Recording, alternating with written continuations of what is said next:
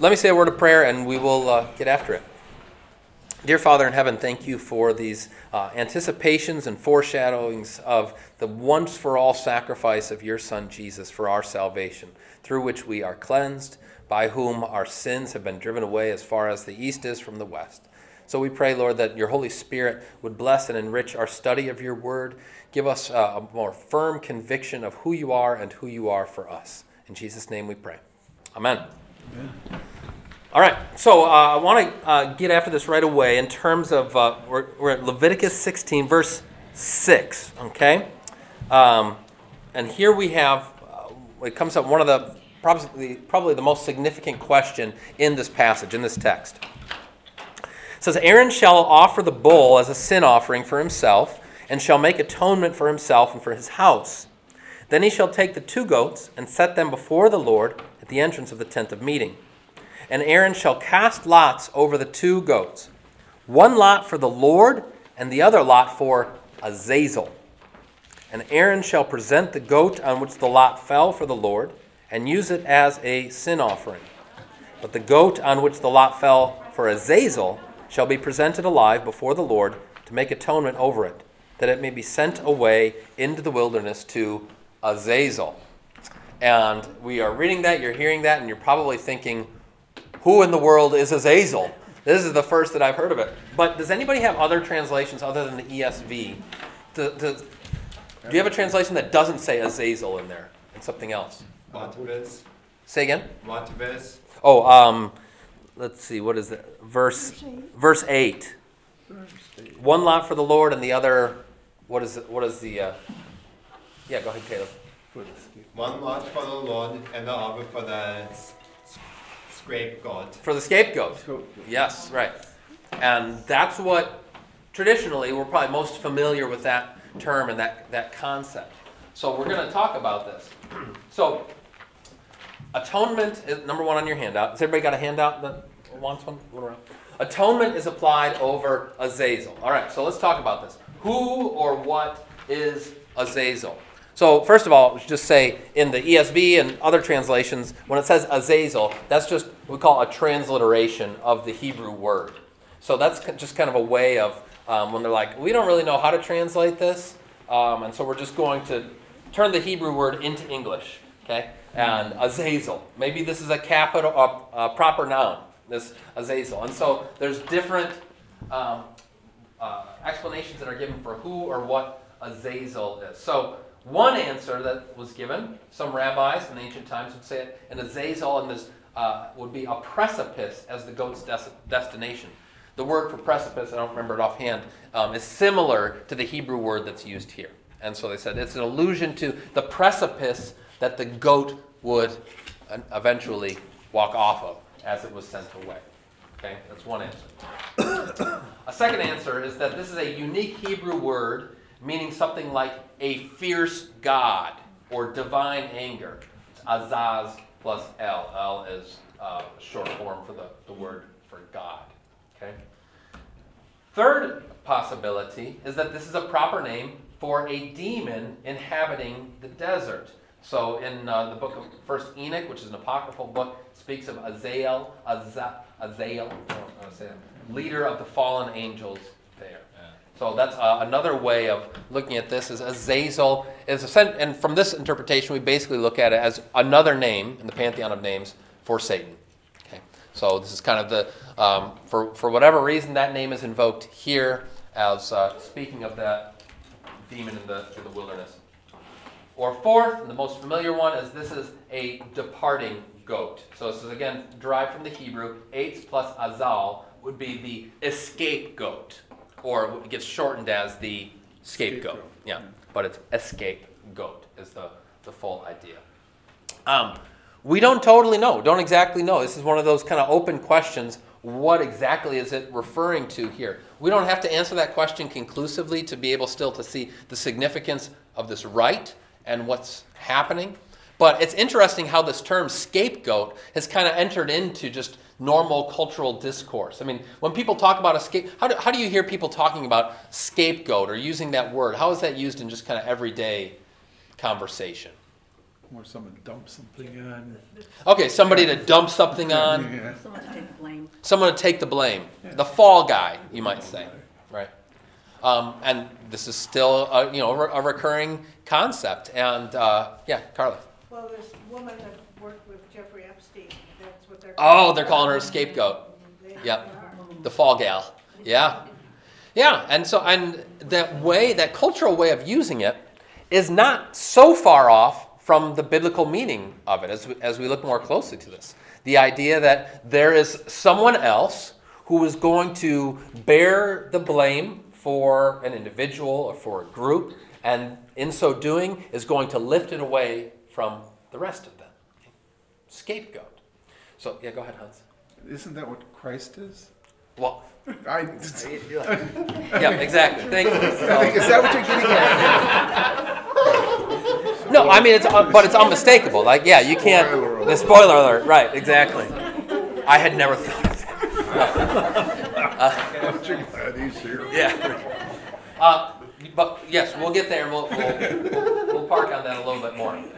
Um, but I wanted to draw attention to the fact too that here you have two goats and two destinies. So it's not just the scapegoat. So you've got these two two goats. So you've got the, the first one is the sacrificial animal. And the sacrificial animal is just going to be killed. His blood's going to be used to, to sprinkle. With him, the sins are atoned for. But then you've also got this escape animal, if you will, where the sins are transferred onto and sent away. We're going to come back to this a little bit later um, when we get to the actual execution of the rite, starting in verse 20. But just to, to stop here for a second, how do these two goats kind of fill out the picture of atonement? Okay, so you've got the one who has to die, and, uh, and in so doing, through his blood being shed, sacrifice, atone for sins. But then you've got the other one who, still living, is sent away, sending the sins away. So God, in His wisdom, appoints two goats for this. So how do they complement each other in giving us a fuller picture of what atonement accomplishes? Does that make sense? God wants these two goats here. So what what, they, what does that contribute? Why not just the, the one? I don't have an answer for one particular answer for this, by the way. Just yeah. If you just have the one goat who dies, then this, we're still sinful. I mean, we, we always are still sinful, Uh-huh. but they're just kind of still hanging around. They're still hanging around. So the sin is forgiven because we should say this is this is what the rest of the sacrifices look like in the book of Leviticus, right? There's blood that's shed, animal dies, sin is atoned for, forgiven in that way. But maybe there's this lingering sense that it's still hanging around. Yeah, Becky. The second goat feels more like repentance, like the turning mm-hmm. away. Oh, good. The separation Yeah. from the sin itself. The separation from the sin, the repentance turning away. Yeah, that's good. Yeah, Esther. Well, you know, with Jesus uh, in his resurrection, Uh huh. you know, he, he, through that completed work, then he put um, that total separation, Yes. new creation, that everything is new here. Yes. So he, he kind of had a dual role Yes. of, of sacrifice Yep. and death, you know, to pay for the sins. And then the, the second, the, you know, the, the gift of sanctification that we get, the holy life to stand Yes. in front of God and pure and Exactly. innocent. New you know, creatures. New, you know, that, that old and new Yes. kind of concept. That's very good. Yeah, man. I, when I look at how the goats were chosen between their two futures, Mhm. it seems like it's going back to Genesis for me. Okay. Paul, uh, because one is for the Lord and the other is for Azazel. Yeah. Right. So, and we know, you know, some some are chosen, others are not. That's just the reality. Oh, kind of a Jacob and Esau sort of thing. Yeah, yeah, or just the, the that yeah, Cain and Abel. Or just even Cain and. Abel. That you you once the fall happened, you have this mixture of good and evil Interesting. combined in humanity. Sure. And Yeah. Yeah. Okay. That's a, yeah. That's a good good connection. Okay, Sandy and then Bill. Well, Then, uh, I mean, that's the song. Our sins are as far as the east is from the Yes. west. Yep. Because, you know, we are, we ruminate, Mm-hmm. we bring it up and God says, I've forgotten it. I've forgotten it. It's, it's out of my sight. Yeah. And, you know, that's a picture of not doing that. Yeah. That's really good. Yeah, Bill. This may not be terribly theological, but w- one of the, one of the most difficult parts of forgiveness is for one to forgive themselves. And so that they can get rid of the sin. Right. You know, they, they, they may be forgiven. Yeah. They may go through all kinds of Yeah. processes to be forgiven, but they cannot wash, they, they can't get the sin away from them. And sending the goat away Mm-hmm. is a way of saying, once you're forgiven, it's done. It's done. It's over. It's taken away. Yeah, Yeah. take it away. Literally taken, taken away Yeah. there. Yeah, Chip. It seems like the difficulty with this is like, there's a temptation to say the atonement's not enough. Oh, So the okay. second go, you need to do something like, we kind of say, well, you need to, it's part of forgiveness, but really you need to send it away, you know? Okay. And- And the atonement is enough. It, it- to me, it's more like, kind of like, like Bill said, like, it's a, it's a visual, it's a, it's Sure. a, it's a, like a camp, we, we, we have kids like write their sins on a rock and you throw it in the, uh, in the uh, lake. Now, Yeah. Doesn't, that, that- that doesn't add to their forgiveness. No, but right. It's a demonstration of it. Sure. And as you read the rest of the chapter, it seems like they make a big deal of this. Right. Right? And this is to say, hey, like, like Bill said, it's, it's done. It's done. It's over. finished. Now, let's, let's play a little bit with the idea, if, it, if Azazel is in fact Satan, and, you know, as, as Matt points out, the one is for the Lord and the other is for Satan, okay? In what sense, if, okay, we're gonna, putting, putting the sins on this goat and sending it away for Satan, what would be the significance or the upshot of that, do you think? Think about this. I mean, what is Satan's job? We've talked about this before. You remember what that name Satan means? The, the, the accuser. Hasatan, the accuser, right?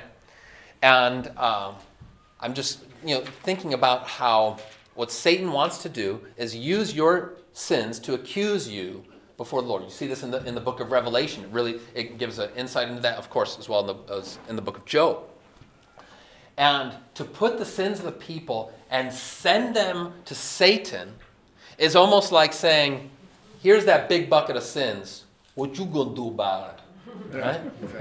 I've taken care of it. It's atoned for. Here, you can have them, but it, it it's finished. It's been accomplished. So as far as the east is is from the west. Yes, Andy. The, I, the religion that I grew up in took this uh, typology and created the goat to be Satan. Oh, interesting. And, and part of their uh, heresy is that they believe that Satan plays such a big part in atonement. Huh. And he doesn't, Right. you know, he's, he's not atoning, it's not him being punished for our sins, it's not him. Right. And the goat is not Satan. Right. No. Sin is Satan. Correct. Yeah. So. Yeah. yeah. That, uh, yeah, because we don't. It, there's always the two errors that you can make. C.S. Lewis says this at the uh, introduction to Screwtape Letters, right? The one is not giving Satan enough credit, and the one is giving him too much. and so um, it's always kind of walking that fine line. I think what you said there, that background is it's giving him way too much. Way. Yeah, way, way too much. Yeah, yeah. Azazel being Satan troubles me because I feel like there's room for confusion that Satan needs to be appeased in some way. Sure. Right. Yeah. And that, and that is, I think there are um, ways in which people talk about atonement where it can lead, lead that. Like Satan is still somehow in charge, Yeah. and he has to be right. And yeah, I think that that's going too far. God, I mean, God is God. He, he doesn't need Satan's help with this. Right. Esther, were you going to add something? Well, it, you know, you think about Jesus' victory over sin, death, and the devil. Yes. It's kind of like a slap in the face, you know, for Satan. Yeah. You know, you, you thought you were gonna get away with this? Right. Nah. And you're all going, Right. So it's it's a just so beautiful. So we'll pause there with it. We'll, we'll come back to it a little bit later when we see how it's it's actually carried out. But I think it's um, wonderful how God has, has arranged these things. Okay. Say that. What's go ahead. Yes. Remember when Jesus made the demons come out of the man and Yeah. go to the pigs and then they ran off the cliff? Yeah. Right. So they were almost they were skate pigs Well, a precipice too. I and a precipice. Yeah. That's a good that's a good connection. Yeah, that's really good. Um, Matt probably has nightmares about his pigs doing that, just running off. Uh, But that's yeah, that's good, Sam. See, and that's the that's thinking theologically, right? Thinking about okay, what are these connections to be made there when we're kind of filling out when we see you can see how, when the devil is there, when he's active, what kind of stuff does he do? Jesus says, what, what's the devil do? He steals, he kills, he destroys. When you see chaos, when you see uh, death, when you see this kind of thing, you're like, yeah, it's devil's work, right? As your grandma used to say, and that, that's and she's right. That is that is what to look for. Okay, let's keep going then in uh, verse 11. Read verses um, 11 through 15 as the rite continues. So it says, Aaron shall present the bull. This is getting into the actual execution of the rite itself. Aaron shall present the bull as a sin offering for himself and shall make atonement for himself and for his house. All right, remember this is the oxygen mask principle, right? If Aaron isn't forgiven, if he isn't atoned for, then he's not going to be able to, to help anybody else. That analogy makes sense, right? Okay.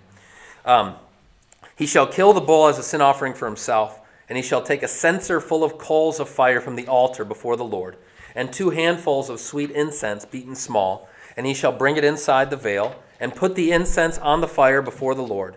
And the cloud of the incense may cover the mercy seat that is over the testimony, so that he doesn't die. More on that in a minute. Verse 14 And he shall take some of the blood of the bull and sprinkle it with his finger on the front of the mercy seat on the east side. And in front of the mercy seat, he shall sprinkle some of the blood with his finger seven times. It's the second time he goes in. Now, the third time, verse 15 Then he shall kill the goat of the sin offering that is for the people, and bring its blood inside the veil, and do with its blood as he did with the blood of the bull, sprinkling it over the mercy seat and in front of the mercy seat. All right, I want to stop there. Um, so this is uh, interesting how atonement, if you will, has a Trinitarian shape. What I mean by that is there's three times that Aaron goes in there. Three times he enters into the most holy place to carry out this sacrifice of atonement and atoning for himself and for the holy place. So that first time he goes in, as he entering the, the Holy of Holies, the first entrance is there in verses 12 and 13 he goes in and he takes a censer full of coals and he, it says, he puts the incense on the fire before the Lord, that the cloud of the incense may cover the mercy seat that's over the testimony so that he doesn't, doesn't die. What's the connection here? What, why does he need to do this, this incense? How does that keep him from dying? What's the thing that happens in the Old Testament that will drop you dead? Like Looking at God. looking at God. Yeah. What were you saying? I was gonna say touching. or touching the ark of the of the covenant too. Saw that as well. So it's almost like this is a kind of it's a smokescreen, if you will, of, of the incense, lest the high priest goes in there and sees God and just drops dead. Nobody can see God and live. Right? This is a recurring theme in the, in the scriptures. So it's like get your incense. I mean, that to me, I think is the most intimidating moment. Okay, got my incense. Let's hope I do this right. I mean, you got to get it to a point where you're like, you know, I want a real good screen going there. Okay. Then the second time is in verse 14. Now, go out and get sprinkle the bull's blood now seven times on the mercy seat. This is for the high priest himself, sprinkling the blood. And then the third time, verse 15, repeat step two, but with the goat's blood, and this time it's for the people. Okay? So he's covering all of these atoning bases. Um, and what this suggests to me, and to the author of Hebrews, we'll look at in a second, is the, the fullness of this atonement. The fullness of this atonement. That it's covering um, symbolically and actually every inch. Okay, it's covering the holy place itself. It's covering the high priest. It's covering the people. Such is the extensiveness of this atonement, atoning work of the Lord. How far that blood goes. And there's a beautiful word that's used for this in Hebrews, which, as we said, is in, in some ways a long uh, commentary on Leviticus. So go to Hebrews chapter 7.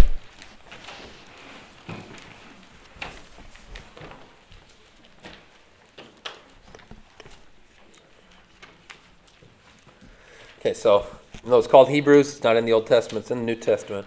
Um, and chapter 7, verse 23, I want to, want to start at here. And this is in a long section where he's really, the author of Hebrews is really reflecting and comparing and contrasting the ministry of the Old Testament versus the New.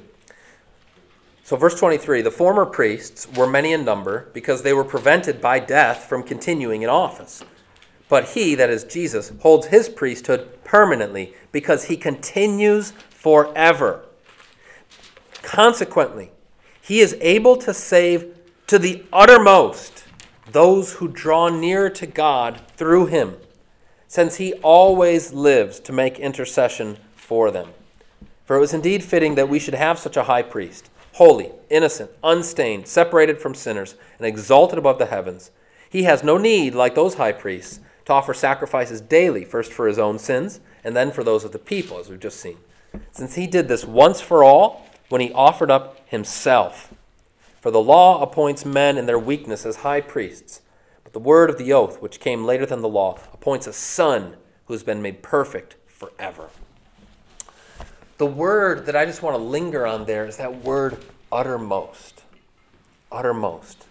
That this, uh, the once for all sacrifice of Jesus has saved us to the uttermost. The Lord was already pointing to that promise, that extensive forgiveness. Uh, when you have this, this full atoning on the Yom Kippur, but it was always going to be incomplete. It was always going to be leaving this sense of lack. But when Jesus comes, he saves us to the uttermost so that the cup of forgiveness is full to overflowing. That's what we have in the Lord. I think in in Leviticus, it's pointing forward to that when you just see all the steps and all, all the measures that the Lord has them go through to ensure that everything is covered.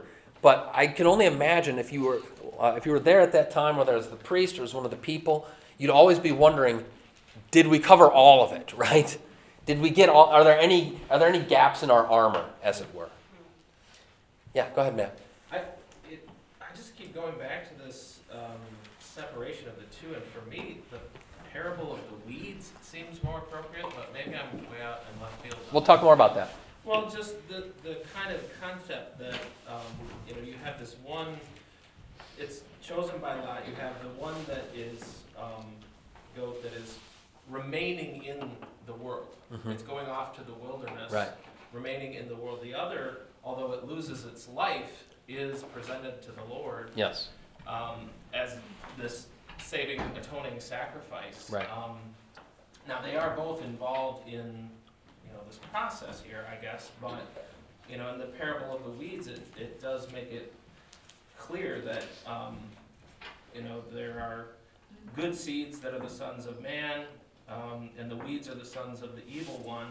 The one who sowed them is the devil, you know, harvest in the end of the Mhm. age. It, to me, it's kind of a hearkening of that reality, that Okay. present reality, Mhm. more than, uh, you know, eternity Sure, finished. right. That, that coming later Right. with Christ, so. So in that respect, um, if we can call it the scapegoat, is as kind of suggestive or symbolic of um, for those who are separated from the Lord, kind of what you're saying, and in that sense of the, the weeds versus the wheat. I think that there you can see that. I mean, anytime you have that kind of separation, when you think of sheep and the goats, there's there tends to be those sorts of, of overtures. Um, so I wouldn't dismiss that. Um, but we're going to look at another text too that to me underscores that I think in this particular rite, we're, we're principally intended to see with both of these goats of a um, uh, refraction of the atoning work of Christ, so that both of them are ultimately pointing forward to two aspects of what Christ has accomplished. But I think when, when you when you see that kind of separation, I mean that application that you're drawing out of it, of course, is not um, illegitimate by any means because that's a, a recurring theme in the scripture too. But yeah, go ahead, Tara. Another one uh, to think about in this is like how baptism is one and done, Yeah, but communion is for the continuing on. sure. um, Yeah. The same kind of thing. Yes, that's right. So there's that uttermost salvation, but that continual nurturing and, and progression of it. Yeah, yeah. Do you think that, you said atonement has a Trinitarian shape, and you drew out three, the bull is for the, no, the incense is, hold on. Three. So Go back three. to that slide. Yeah. So the first en- entrance, just filling with a cloud of, of incense, and then the fire. sprinkling bull's blood, and then goat's blood. Okay, So, do you think these have kind of, um, are they analogous to the three persons? I mean, I, I don't want to press it that far. Okay. So, yeah, I mean this more in just kind of a, a broader sense. But, um, yeah. Does, Yeah, go ahead, Sandy. does incense represent prayer? Yeah, so typically, especially in the Old Testament, incense is suggestive of prayer. Let my prayer rise before you like incense. So in a way, that's the spirit. Yeah, I'm, I'm trying to think if the spirit per se is ever referred to as incense. I don't, I don't, I don't believe so, but, what's that? It's like prayer is. But prayer, yeah, exactly. So, okay, Is the blood ever cleaned up? I'm just curious, that has nothing to do with what we're talking about. right. That's a lot, that's a lot of blood, and, you know, I mean, I'm just wondering, is this, is there like a housekeeping crew that comes through afterwards? Right, That exactly. doesn't die when they do this stuff? It's a sprinkled job. It's a spr- that's true. He's sprinkling in this case.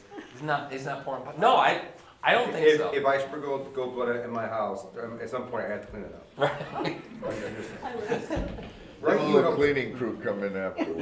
Yeah. But uh, no, I mean, again, this is once a year, and so I, I'm thinking that it, it stays there as a, just a perpetual testimony. But I don't. I mean, when it comes to the other sacrifices and so forth, yeah, it's get it, it's getting cleaned up. But uh, with the in the Ark of the Covenant in that most holy place, yeah, I don't think they're calling in the janitor afterward to, to mop it up. that's why they have incense, I'm just saying. Right. That's what I need that sense to. Yeah. Go ahead, Hans. Now, with the scapegoat, was the placing of sins on him symbolic? We'll get there in a minute. Yeah. We'll get.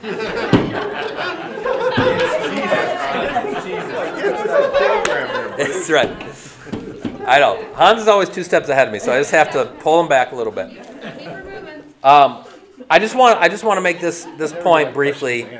Um, as it continues verses 16 through 19, the focus is on the actual. It talks about actual atoning for the place, for the space. So this isn't just atoning for people, but also for places, things, material. And I, I, I say this kind of thing a lot, but I think it, it bears repeating because sometimes we can just have this idea that atonement and God's work is just so spiritual that it's devoid and disconnected from earthly physical realities. When in fact, what we see in the scriptures is God's intention and execution of the redemption of the whole physical creation. He cares about matter. Matter matters to him, right? He made it, he loves it, he cares for it, he's going to redeem it. So that the, the picture of, of Revelation in the new heavens and the new earth is the, the new Jerusalem coming down. It's not about people flying up to God, but about God coming down and restoring and renewing this creation. See, theologians bicker about this sometimes. Is God going to blow this place up, kind of Star Wars style, and then make a whole new one? Or is he going to renew and refresh, renovate this current creation? And I lean much more toward the latter. Because God's in the business not of pitching things, but of fixing them, right? Not of tossing things out, but of redeeming, renewing, and restoring them. And what Jesus says is, Behold, I make all things new. Not, I make all new things. Hmm? Um, and actually, in Greek, they have two words. There's neos, you know, and anytime you see neo, that kind of prefix, which is brand new, you know, spanking new. But then there's kainos, and it's that new of renewed. Okay, uh, when it talks about the new moon, it's a kainos moon, because there isn't a you know a brand spanking new moon every month, but it's the re, the renewal. Such is the renewal that God has given is, is intending to do for the full physical creation. And the, the best picture of this is still uh, the last battle in the Chronicles of Narnia Oh, series. At the very end of it, and uh, C.S. Lewis just does this beautiful. He was one of the few people that it's kind of a, a truism that sin and evil is easier to depict in fiction and literature than goodness is because you know goodness well we don't know that sin that's interesting right? And people accuse in paradise lost that satan is the most interesting character in paradise lost rather than, than the lord. But cs lewis was actually able to really powerfully depict that future good goodness that, that lay ahead. All right i'm just kind of riffing there a little bit but thoughts or reflections? Yeah. Also, the sense of sacred space. The sense of sacred space, yeah. You walk into a place that he has cleansed specifically for where we get to meet him. Right. And, and it's not so much you step out of time, because we're always in this time, we're always in this world and are to be. Yeah. At the same time, it reminds me of when Priscilla and I would go to Manila and, um, well, once a year when we had to leave six thousand feet in the cool climate and go down to Manila, if you could imagine. But we go into the consulate and, um, you had Marines at the gate and you walk in and there was a water cooler. You didn't have to boil the water first. And Ronnie Reagan's picture was on the wall. There was an American flag and people queued up s- in good lines. I mean, it was home. But it was home. Yeah. And we would be there for so many hours maybe, and then we walk back out into the world in which we were missionaries. Yeah. But for those few minutes, we were Yes. home. Yes. And, and for me, that was sacred space. Yes. And, and I think the tabernacle was meant to be that place. Yeah. That, that this is your home.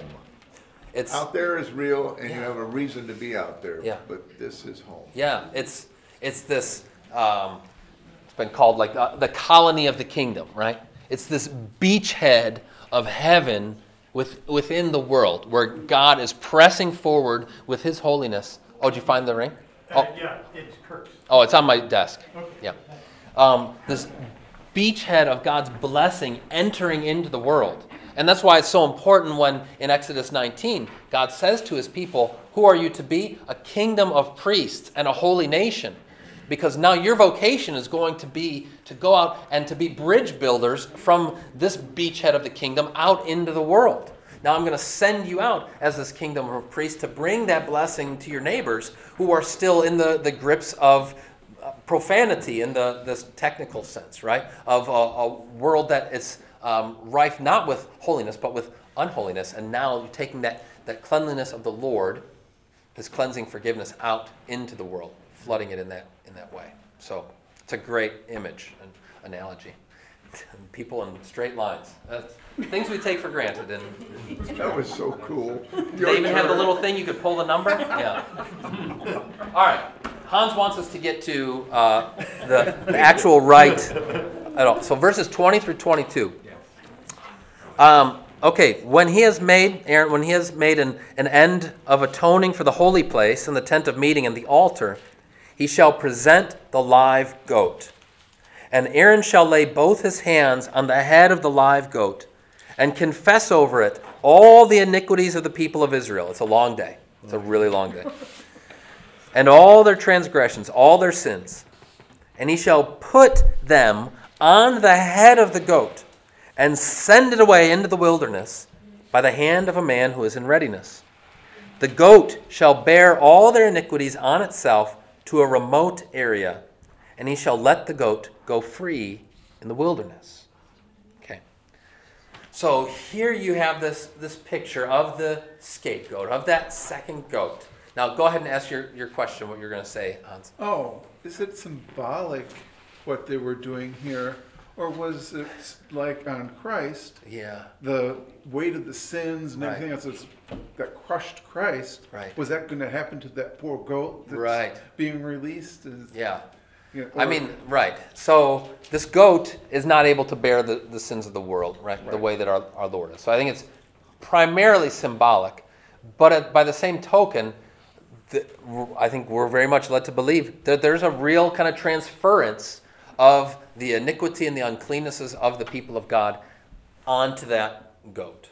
How does that happen? What's it's hard to say. But really, for us, I mean, you, you make the connection to Jesus. This is one of the key images and passages for us to understand what's happening at atonement, right? In, in the atonement, on the cross. Without that kind of background, the whole notion that, so wait a second, there's this one random guy, some, you know, peasant itinerant preacher in Nazareth and, and, and Galilee, and somehow he atones for the sins of the whole world. That makes no sense unless you have this background of the, of the Old Testament and specifically of Yom Kippur, of the Day of Atonement, that, yeah, this is how Christ is functioning here, right? Yeah, Chip. So what, okay, we sing Lamb of God, not Goat of God, which is from the Passover. Yep. That seems like that superseded this, as far as a, a, the most popular typology Yeah. for what Jesus was. Yes. Right? So I'll, I'll talk more about that in just a Okay. moment because that's a really um, uh, important point. And I think, just briefly speaking, the scriptures give us not just one lens through which to understand our Lord's work, but many facets, many ways, which are going to highlight and elucidate different things, different aspects. And I would say Passover and um, Yom Kippur both have something to contribute um, to our understanding of, of atonement. So more on that in a minute. But the main point right here is that atonement is substitu- substitutionary, right? That you have a, um, a, a sinless, innocent victim, if you will, who is bearing that for the sake of others. Okay?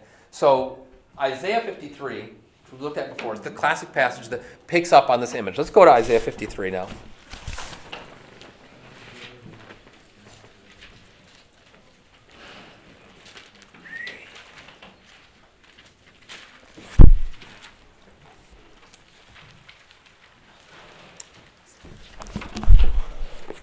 Page 614 in the Pew Bible here. Seven twenty-nine on this one. Isaiah 53, I'm going to pick up with verse 6. All we like sheep have gone astray, we have turned every one to his own way, and the Lord has laid on him the iniquity of us all. He was oppressed, and he was afflicted, yet he opened not his mouth. Like a lamb that is led to the slaughter, and like a sheep that before its shears is silent, so he opened not his mouth. By oppression and judgment he was taken away. And as for his generation, who considered that he was cut off out of the land of the living, stricken for the transgression of my people? Remember, we looked at this before. Plagued, literally plagued for the transgression of my people. And they made his grave with the wicked, with a rich man in his death, although he had done no violence, and there was no deceit in his mouth. Yet it was the will of the Lord to crush him. He's put him to grief. When his soul makes an offering for guilt, he shall see his off- offspring, he shall prolong his days. The will of the Lord shall prosper in his hand. Out of the anguish of his soul he shall see and be satisfied. By his knowledge shall the righteous one, my servant, make many to be accounted righteous, and he shall bear their iniquities. Now, there's so much in this Isaiah 53 passage, but one of the things that it does is it does bring together both these Passover and Yom Kippur images. So again, it speaks not of the goat, but of the lamb, which is more evocative of the Passover. You have the, the pure, spotless lamb. But here you have this lamb, it's speaking of that how the Lord not only has this one who has been sacrificed, but also who, has been, who is bearing away the sins of the world. Now we use we I think that's one of those metaphors that just becomes kind of static or a dead metaphor. We don't think of it metaphorically. It's just yeah, you, you take away. You that's just another way of saying forgiven. But it, remember, it has this narrative root in Yom Kippur. When we talk about oh, the Lamb of God who takes away the sin of the world, who bears it away, this is calling back and hearkening back to this moment of the scapegoat who is literally taking the sins of the people away. That's the idea. And so Isaiah 53 becomes this really important text and lens through which to um, further narrow and sharpen what happens in Yom Kippur and then what Jesus is going to do. So that when Jesus finally says, and as he does in Matthew 20, the Son of Man came not to be served, but to serve and to give his life as a ransom for many. A ransom. It's one who is the, the price to be paid in order to set us free. Um, but one other, can you think of one other significant moment, apart from the cross, in our Lord's life and ministry that might have resonances with this scapegoat idea? Yeah, Ian. When he is tempted in the wilderness. Bingo.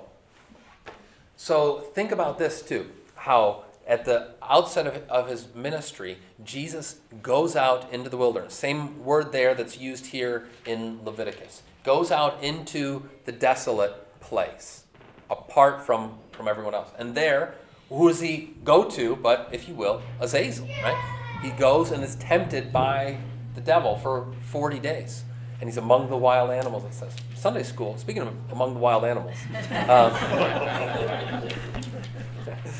uh, but I, I think that that is a, a great anticipation too. Just like we said last week with the baptism, his baptism is this kind of picture of him as that first goat, of the one who's absorbing the sin taking on himself. And then where does he go right after that? As he stands with sinners, he's cast out into the wilderness. I don't think that's coincidental. See, it underscores that movement of the a bear, bearing the sin on himself and then bearing it away.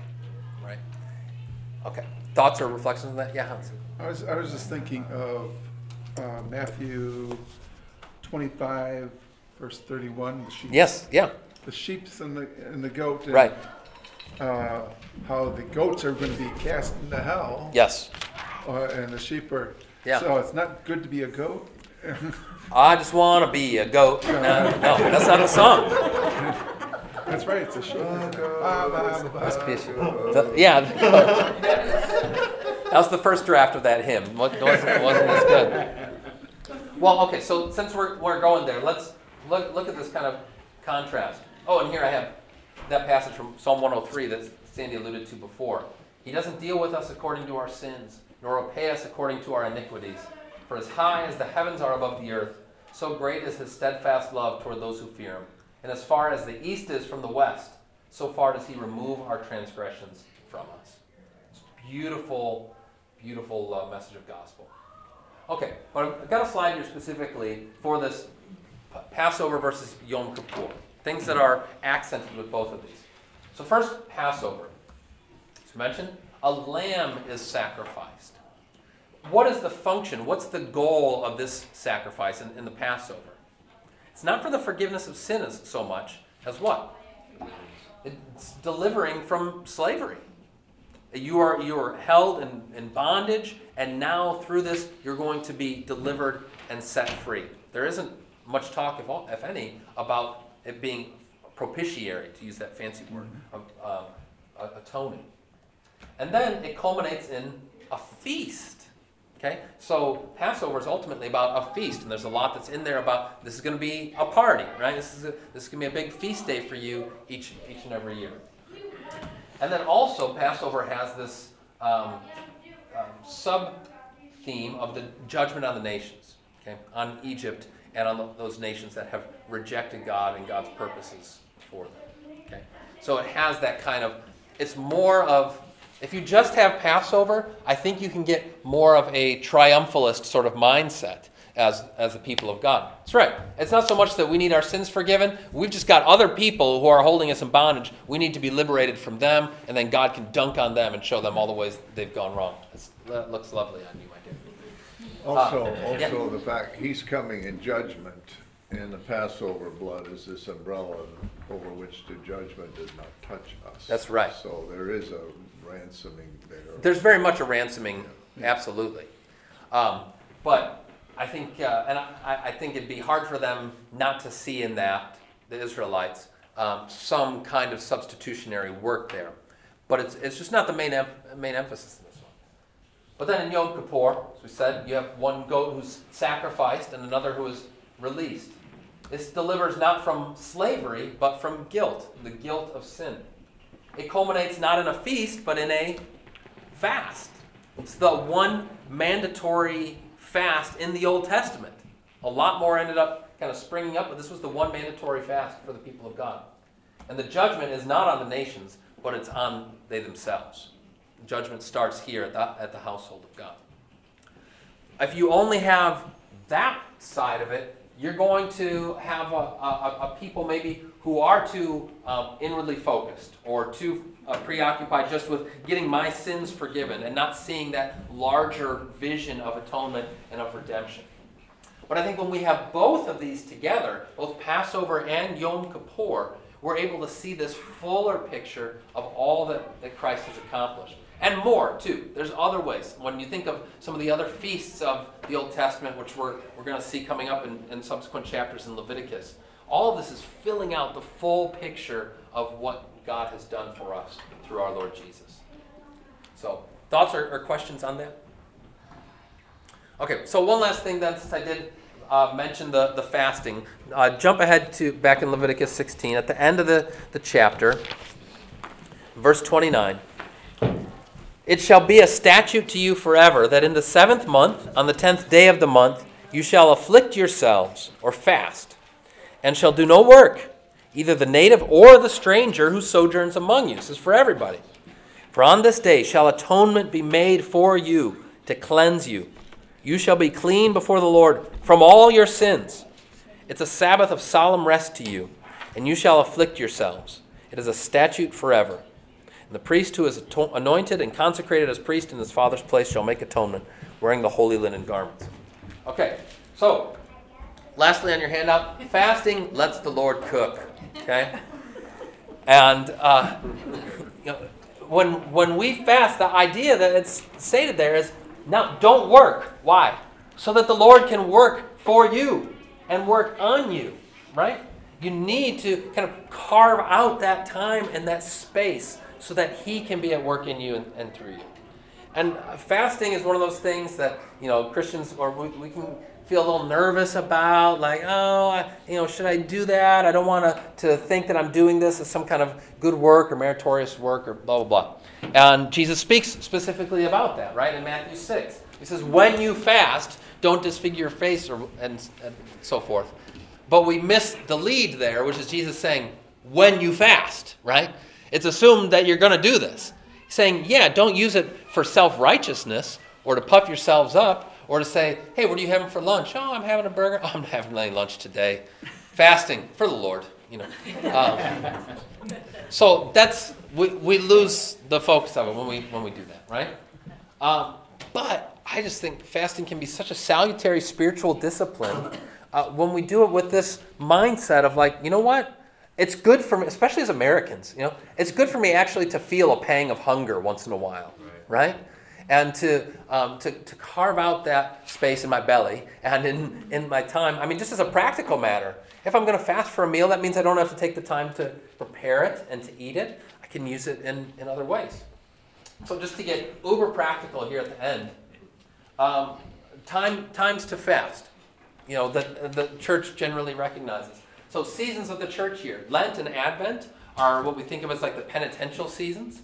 Um, Lent more so than Advent, but both kind of have this this tenor. But especially as we're looking ahead to Lent, um, it can be a wonderful time to have a practice of fasting. Maybe it's one day a week you you skip a meal, or maybe your fasting isn't from food, but it's from like many people will do nowadays from social media. Okay, that might be an even more salutary fast, right? Um, the fasting, I mean, when it talks about afflicting yourselves here in Leviticus, they were fasting from pretty much everything for 24 hours. Not just food, but also drink and other things. Work, of course. Uh, so there's those seasons of the year. A second thing, which um, isn't super well known, but it's the idea of ember days. And ember days are the Wednesday and Friday following these four moments, okay, in the church year. After St. Lucia Day, which is December 13th, after the first Sunday in Lent, after Pentecost, and after Holy Cross. It was September 14th. There's an interesting history behind this, and it's kind of keyed in some ways to um, historically to a more agricultural society. So you'd have these ember days, days of prayer and fasting, these different um, moments in, in the year. But the Wednesday and Friday following those days would be ember days, days for, for fasting and, and prayer. And then thirdly, maybe just a, a small way, if you, you've never fasted before, to kind of dip your toe into it, is before receiving Holy Communion on Sunday. This is a, an old churchly practice, I think is, is a good one. The idea of breakfast, you're breaking fast. That was the idea. You're, bre- you're breaking the fast for the Lord's Supper, so that on, on the Lord's Day, the first food to touch your lips is the Lord's body and blood. Right? I think that's a, a really uh, powerful thing. And again, it has that practical thing of Sunday morning, you're already bustling around to, to get ready for church. Say, okay, we're just we're going to cut one thing out so that I get uh, maybe a little bit more time. Yes, Andy. I think it's good to refresh uh, Isaiah 58. Yes, good. Do you want, so Isaiah 58. Yeah, so Isaiah 58, I think, um, is reflective of when fasting gets abused, and if you start to use it as a way to kind of prop yourself up uh, before the Lord. And uh, God says, in Isaiah 58, uh, verse 3, he's speaking now for the people. Why have we fasted and you see it not? Why have we humbled ourselves and you take not, no knowledge of it? Behold, in the day of your fast you seek your own pleasure and oppress all your workers. Behold, you fast only to quarrel and to fight and to hit with a wicked fist. Fasting like yours this day will not make your voice to be heard on high. Is such the fast that I choose, a day for a person to humble himself? Is it to bow his head like a reed and to spread sackcloth and ashes under him? Will you call this a fast and a day acceptable to the Lord? Isn't this the fast that I choose? To loose the bond of wickedness, to undo the straps of the yoke, to let the oppressed go free, and to break every yoke. It goes on from there.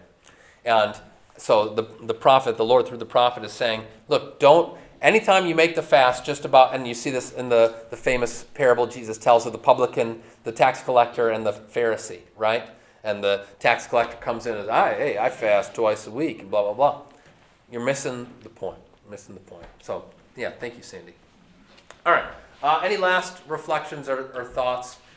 Or be on fasting or Day of Atonement. We've covered a lot of ground here in this, but yeah, that's good. Uh, you- Yes, it is Jesus. Go. Uh, Yes. Uh, you use the word afflicting. Yes. Mine says deny. Yeah. I don't see the word fast there. Why, why is it translated that way? Is it that way in the, in the Hebrew or?